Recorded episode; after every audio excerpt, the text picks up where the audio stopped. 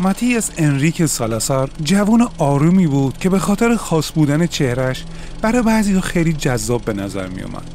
آدمایی که در همسایگی اون زندگی می‌کردن اونو به عنوان یک مرد جنتلمن میشناختن ولی هیچ وقت فکر نمی‌کردن پشت این چهره مهربون یه هیولا پنهان شده که زنایی که در ارسالاتش بودن و به طرز فجیعی شکنجه می‌داد. سلام. من امید هستم و به کانال خودتون ترو کرایم فارسی خوش اومدید.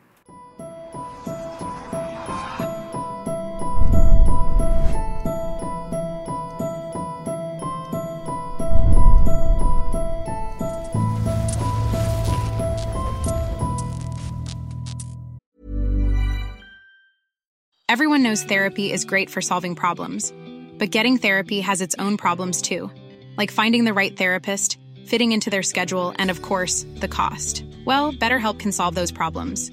It's totally online and built around your schedule. It's surprisingly affordable too. Connect with a credentialed therapist by phone, video, or online chat, all from the comfort of your home. Visit betterhelp.com to learn more and save 10% on your first month. That's BetterHelp H E L P. Here's a cool fact a crocodile can't stick out its tongue. Another cool fact you can get short term health insurance for a month or just under a year in some states.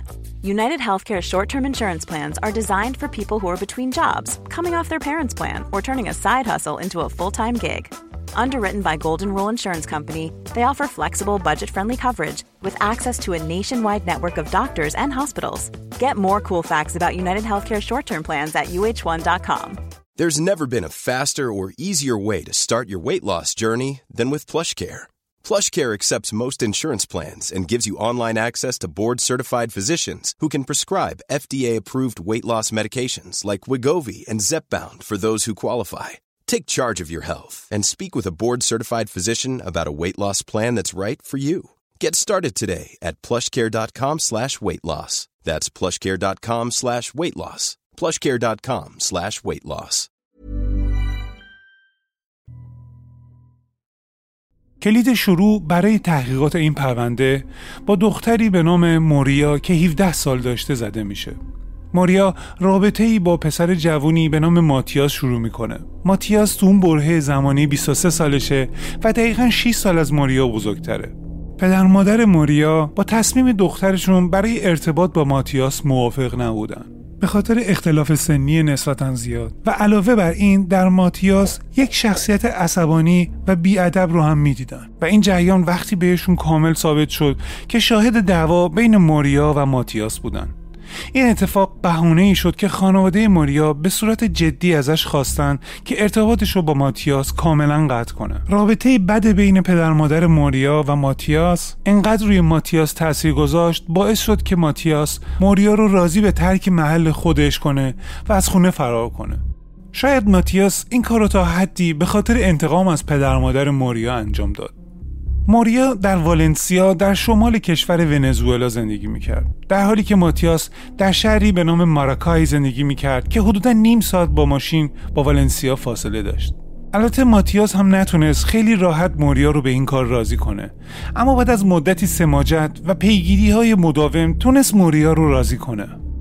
موریا بالاخره در 23 دسامبر 1988 خانوادش رو ترک می‌کنه و به ایستگاه قطار میره تا با ماتیاس به شهر ماراکای برن. اونجا با ماتیاس زندگی مشترکش رو شروع می‌کنه.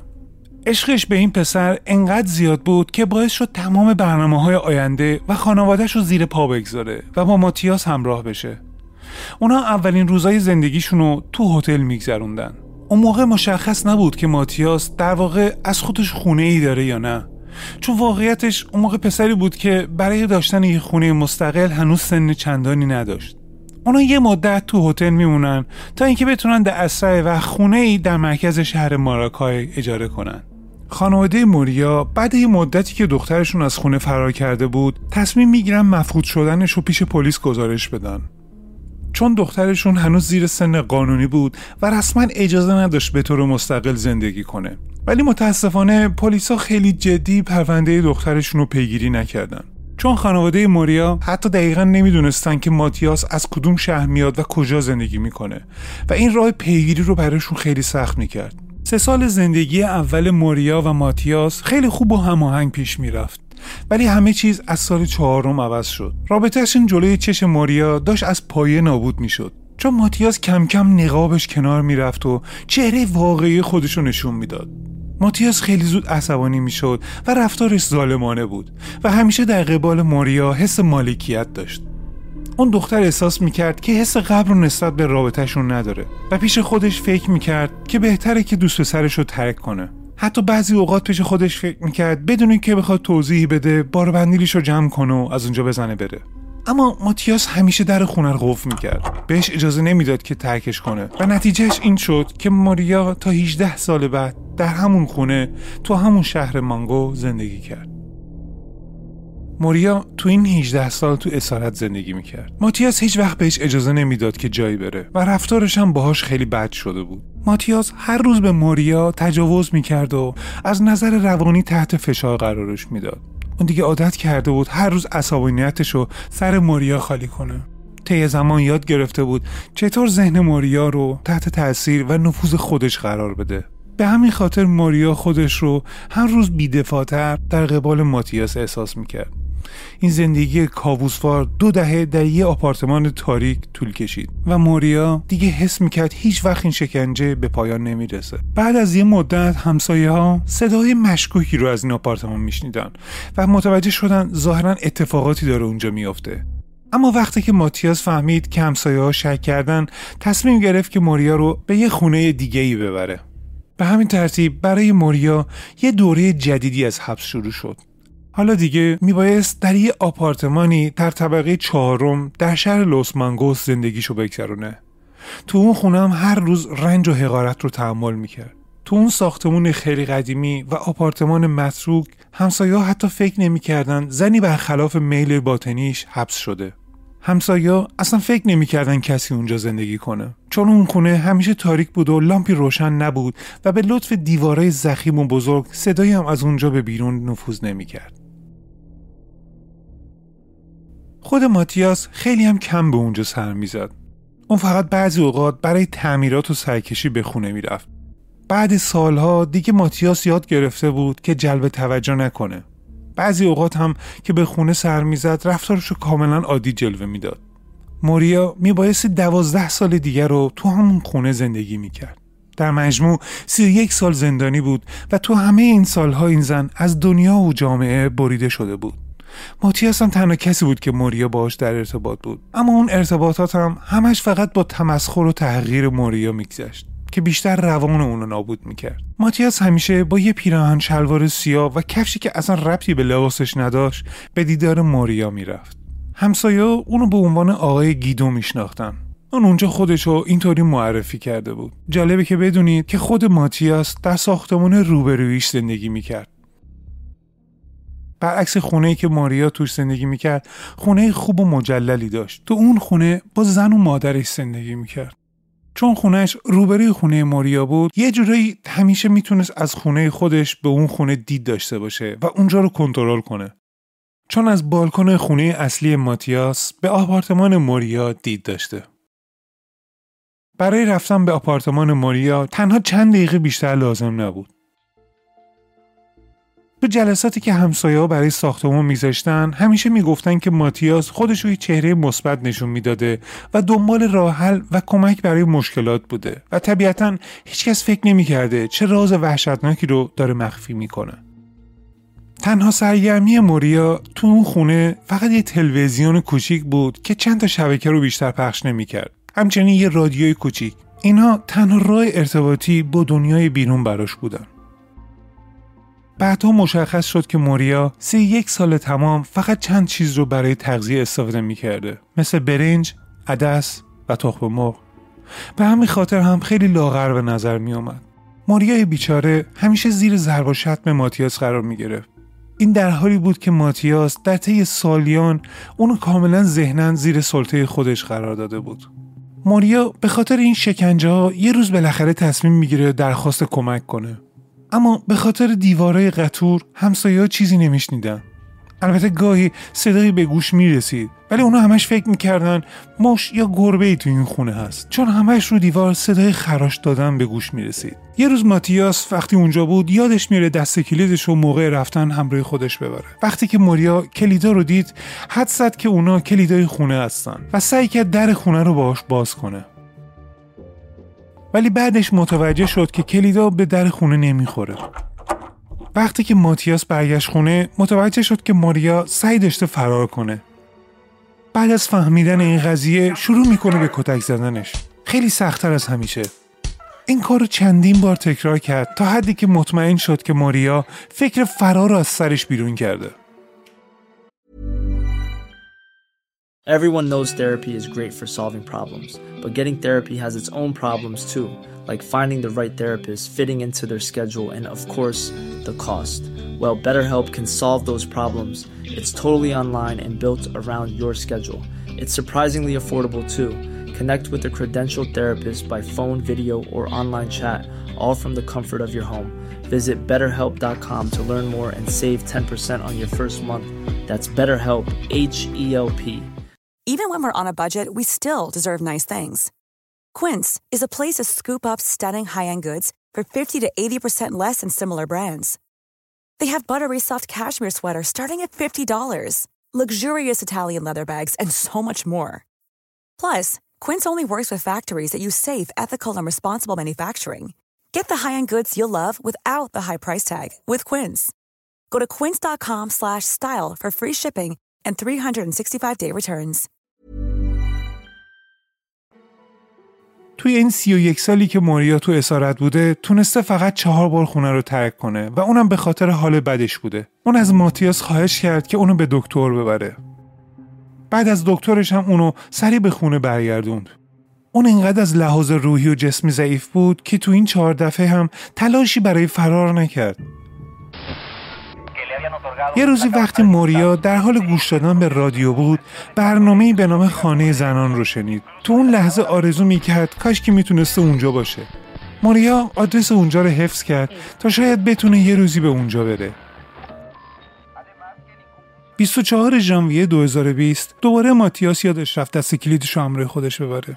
ماریا با وجود اینکه یادش میومد های قبلیش برای فرار چطور با شکست مواجه شد و هفته ها کتک و آزار در پی داشته اما تمام شجاعتش رو جمع کرد و تصمیم گرفت یک بار دیگه برای فرار تلاش کنه. و از خوششانسیش برخلاف دفعات قبل در باز شد. ماریا بدون هیچ درنگی از خونه زد بیرون. اولین کاری که می‌کنه به خانه زنان میره. با اینکه خیلی سال از آخرین باری که توی شهر بوده میگذشته اما شهر تغییر زیادی نکرده بود و به همین خاطر تونست راحت آدرس خونه زنان رو پیدا کنه. وقتی که به اونجا رسید رفت دم رسپشن و تمام داستان زندگیش رو برای اونا تعریف کرد. تمام اون رنجایی که تجربه کرده بود. اما اون دو کارمندی که اونجا کار می‌کردن داستان این زن رو باور نکردن. اونو گفتن این داستان حتما زایده ذهنشه و احتمالا با شوهرش یا دوست سرش دعوا کرده و می‌خواسته داستان سرایی کنه تا پلیس بیشتر بهش توجه کنه و پارتنرش رو فورا دستگیر کنه. اما کنار این دوتا کارمند یه زنی در حالی که پشت میزش نشسته بود و داشت کار می‌کرد به صحبتاش گوش می‌داد. اون فقط با یک نگاه به موریا تمام داستانش رو باور کرد و به لطف همین زن درخواست شکایت موریا مورد قبول واقع شد و به دادستان اجرا پیدا کرد. بعد اون بررسی ها شروع شد و همه چیز گفته های موریا رو تایید کرد. اونا اول با تعداد زیادی پلیس همراه با موریا به خونه که توش حبس بود رفتن. خونه همونطور که موریا گفته بود یه تلویزیون و یه رادیو و یه پرده زخیم داشت که خونه رو عملا تاریک کرده بود. تو این خونه حتی یک لامپ هم وجود نداشت. موریا به پلیسا نشون میده تنها چیزایی که داشته فقط سن و لباس و همچنین مواد غذایی مثل تخم مرغ و یک کیسه برنج و یک کیسه عدس بوده و به غیر از این چیز دیگه ای وجود نداشته. وقتی که پلیسا در حال بررسی بودن همسایه خیلی متعجب اونا رو نگاه می‌کردن و اول متوجه نشده بودن داستان از چه قراره. وقتی هم پلیسا ازشون سوال کردن همه می‌گفتن که این زن رو هرگز ندیدن و فکر نمی‌کردن اصلا کسی تو اون خونه زندگی کنه. البته بعضی اوقات می‌دیدن که یه مرد وارد این خونه میشه ولی زیاد بهش اهمیت نمی‌دادن و کنجکاو نمی‌شدن. از اونجایی که ماریا آدرس خونه پدریش رو فراموش نکرده بود با پلیسا به شهر والنسیا میرن که خانوادهش رو پیدا کنن. متاسفانه مادر ماریا حدودا 8 سالی می‌شد که فوت کرده بود.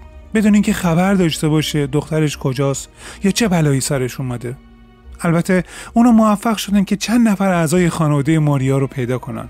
اونا وقتی دم خونه ای که ماریا توش متولد و بزرگ شده بود رسیدن خواهرزادش در خونه رو باز می‌کنه. وقتی براش تعریف می‌کنن که چه اتفاقی افتاده و خالش نزدیک به 31 ساله که تو اسارت به سر میبرده اون کاملا شک شده بود.